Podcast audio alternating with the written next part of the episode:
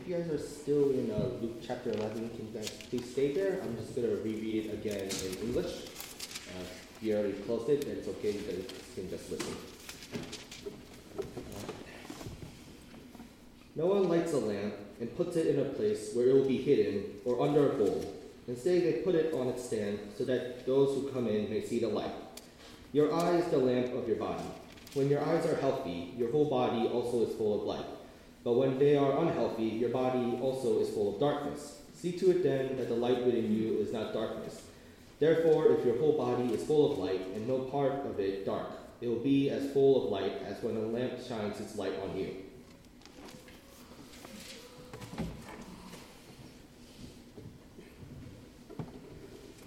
Our deepest fear is not that we are inadequate. Our deepest fear is that we are powerful beyond measure. It is our light, not our darkness, that, fright- that most frightens us. Your playing small does not serve the world. There's nothing enlightening about shrinking so that other people won't feel insecure around you. We are all meant to shine as children do. It's not just in some of us, it's in everyone. And as we let our own light shine, we consciously give other people permission to do the same. As we are liberated from our fear, our presence automatically liberates others. I remember the first time when I heard this quote. It was from a movie that my parents rented when I was in middle school called Coach Carter. Uh, if you're unfamiliar with this movie, it is based on a true story about a basketball coach named Ken Carter who suspends his undefeated high school basketball team from playing due to their poor grades.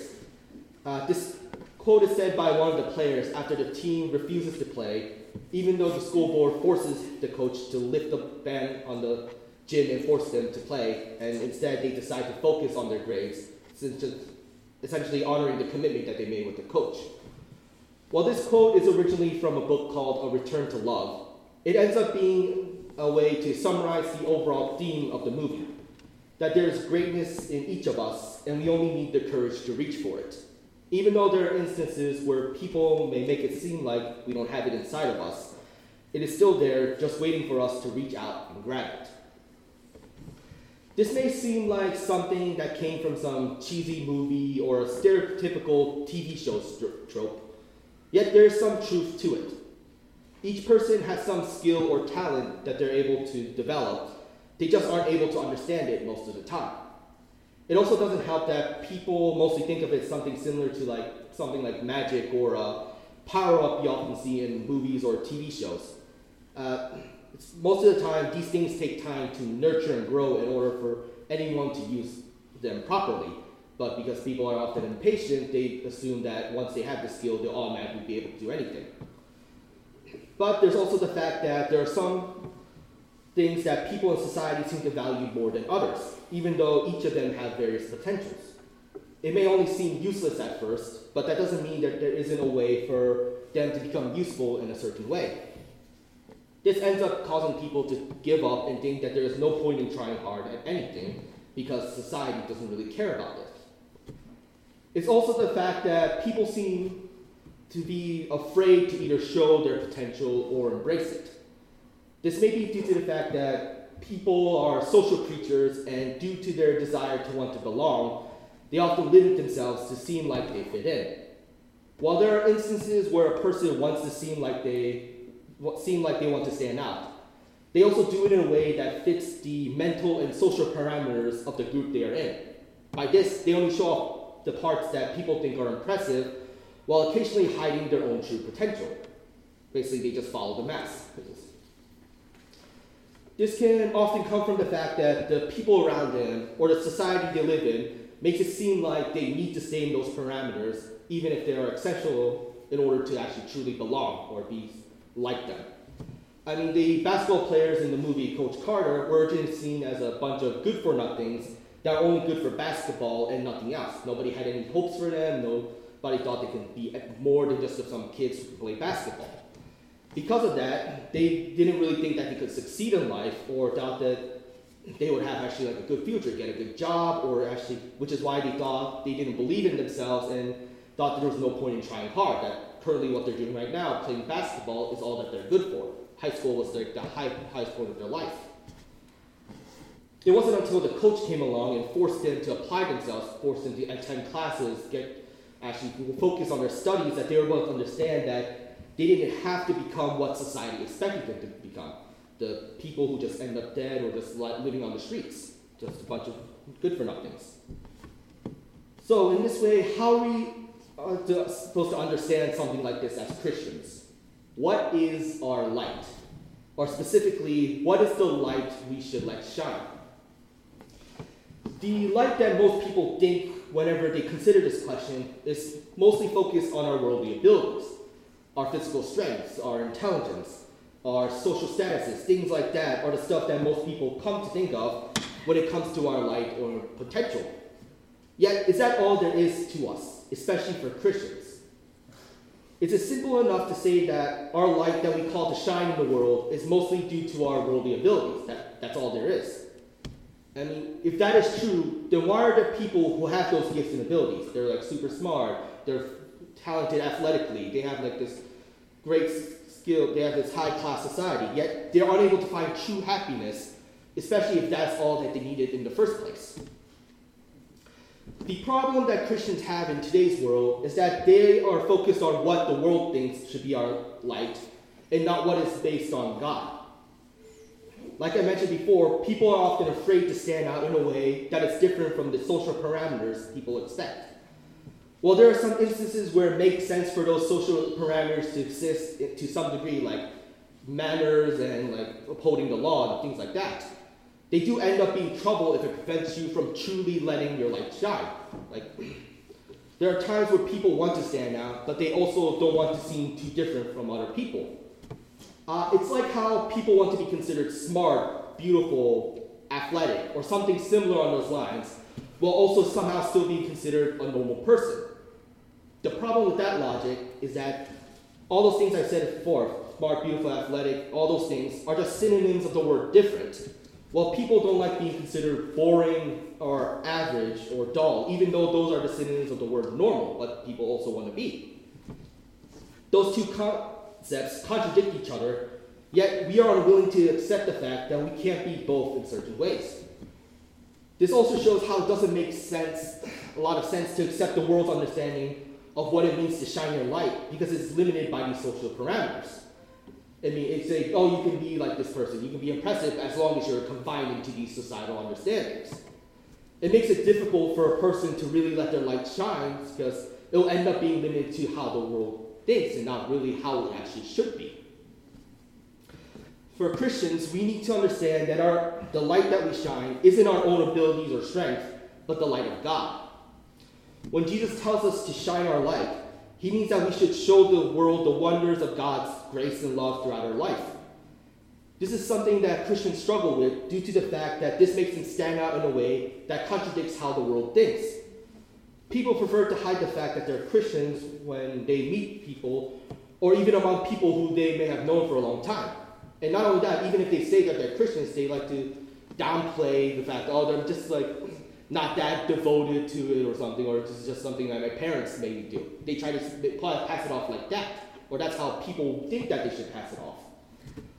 It's because that people have such a wrong idea of what it means to be a Christian, but it also doesn't help the time help that people also think that being a Christian is a waste of time. And not only this, but people also have this obsession of putting on a persona so that people would think that they're likable or seem like an mm-hmm. impressive person. Unfortunately, it's so easy for a person to glorify themselves these days, especially through the use of social media. I mean, this is because you can easily censor parts of your life while you just point out the parts that you want people to see, like things that sound impressive, or but you don't have like the entire story. You just have that one part. I mean, and people oftentimes think that they can get away with it with the concept of a humble brag. Yet the problem with a humble brag is that not only is it a contradiction, but that is mostly used as a way for a person to brag about themselves in an attempt to not seem conceited, which ironically kind of makes them conceited if you think about it. While there may be some people who aren't trying to do that at first, maybe they're unknowingly doing this because they're just talking and people just take it the wrong way, it does become addicting if they keep on doing it and not realizing it, or they end up realizing it and then they decide, oh, this is actually something I can use. It causes them to move their focus away from God, even though the things that they all glorify or think are impressive will eventually fade away. Unlike the attributes that the world chooses to glorify or to focus on, the light that God shines through us is eternal and will never change nor fade away. It's not limited by the social parameters of the world, nor can it be affected by human logic. This is due to the fact that it comes from God and not something got up by, by people or society. It's a wondrous thing that cannot be destroyed and is capable of changing those who are affected by it. Of course, this doesn't mean that just because we have the light of God within us that we should let our guards down or just take it easy and not really put our faith into practice. It is easy, like I mentioned before, uh, it is easier for a person to end up glorifying themselves rather than God these days. It's due to the fact that we're so used to living in the darkness due to sin that we're unable to really understand what it means to live in the light and to have that light shine within us. Doesn't also, it also doesn't help that Satan will use any means necessary to drag us back to, into the darkness and away from God's light. It can even be from the good deeds that we do throughout our life, or even things that aren't necessarily bad when you think about it at first, like trying to improve yourself or trying to do some good things or being a good person. Things can be corrupted and made as a way to glorify yourself instead of God if you're not careful. It's why we need to make sure we are diligent and that we don't allow ourselves to stray from God's path. I mean, the imagery of the eye that is mentioned within the text helps us understand this point. Uh, eyes are often thought of as the gateway through the soul in various cultures, and light needs to be reflected through the retina of the eye in order for us to be able to see. If the eye is cloudy, it will make it difficult for a person to see, which is why it's important to keep our eyes strong and healthy. Another way to look at it is that focusing on the darkness of the world or having a negative concept of the world will lead us down a path of darkness. While focusing on the light of God or having a positive concept of the world according to the will of God will make sure that this light we have inside of us continues to shine. I mean, without that light, we would be blind to the wickedness of the world and be unable to understand what the love of, that God has given us and why it's actually important. It's why there is no point in trying to hide this light we have received from God from the people around us. Uh, just like it mentions in the first verse of the passage, there's no point in hiding our light since it isn't something we should really be ashamed of at all. I mean, why should we be ashamed of something that is given to us from a divine being that reflects his eternal love and grace towards us? Is it because of the fact that people make it seem like it is undesirable or that it would be better for us to not live like a Christian? I mean, if you think about it this way, it kind of seems silly to even worry about it in the first place. The problem is that people have too many opinions on things in general, and they'll always end up changing it from time to time. Again, look at social media or just the internet. People always say one thing and then the next, and then they switch after a while. The light of God that we have inside us is eternal and something we should be willing to shine throughout our life. So why should we be swayed by the opinions of people who keep on changing every time? I mean, each generation and stuff. This is something that we need to remember, especially during those times of darkness and struggle. Often we forget this fact and allow ourselves to be consumed by the darkness and overwhelmed by our struggles. This is a time when we need to make sure that we shine our light, since that will be the time when it shines the brightest. For it will help others understand the importance of the light and that there's a reason for why we need it. Also, another way to understand is that we also need to remember it when times are good, since it can be easy for us to forget why we need this light. Because it's often times of peace that people have trouble remembering, oh, why do we have, why we follow God? I mean, check the Israelites. Every time there's been a time of peace, they often stop acting diligent and they always end up re-entering sin, being sinful again. This is because in those times, both the good and the bad, it's often hard to see the light then Yet it is always there, and we all need to, all we need to do is let it shine throughout our life and remember that it's always constantly there with us. It's not something that just goes on and off every time, but something that is always continually there. This light isn't something that we have deserved, nor is it something that we earned, but it's something that was given us freely by God. He has given this light so that we don't have to be consumed by the darkness and feel that we are trapped within it. The light that we have isn't something that is limited by the world, but something that is internal and limitless due to the fact that God has given it to us. It's why we need to cherish this light and make sure we let it shine throughout our life. Not only that, but we have to remember that it isn't something that we use to serve ourselves, but something that we use to help others so that they are able to know Him. Like it says in Matthew 28 19 to 20. Therefore, go and make disciples of all nations, baptizing them in the name of the Father, and the Son, and of the Holy Spirit, and teaching them to obey everything I have commanded you. And surely I am with you always, to the very end of the age. This is something that has been commanded to us, and this is part of why we have to shine this light. For this is something that we need throughout all our life, and it's a source of our pride as His children. It's because of this light that we're able to truly understand why it was important for Jesus to lay down his life for us, and why we are able to truly understand the wonders of his grace and love for us, even though that we haven't really done anything to really deserve it. Uh, let us pray.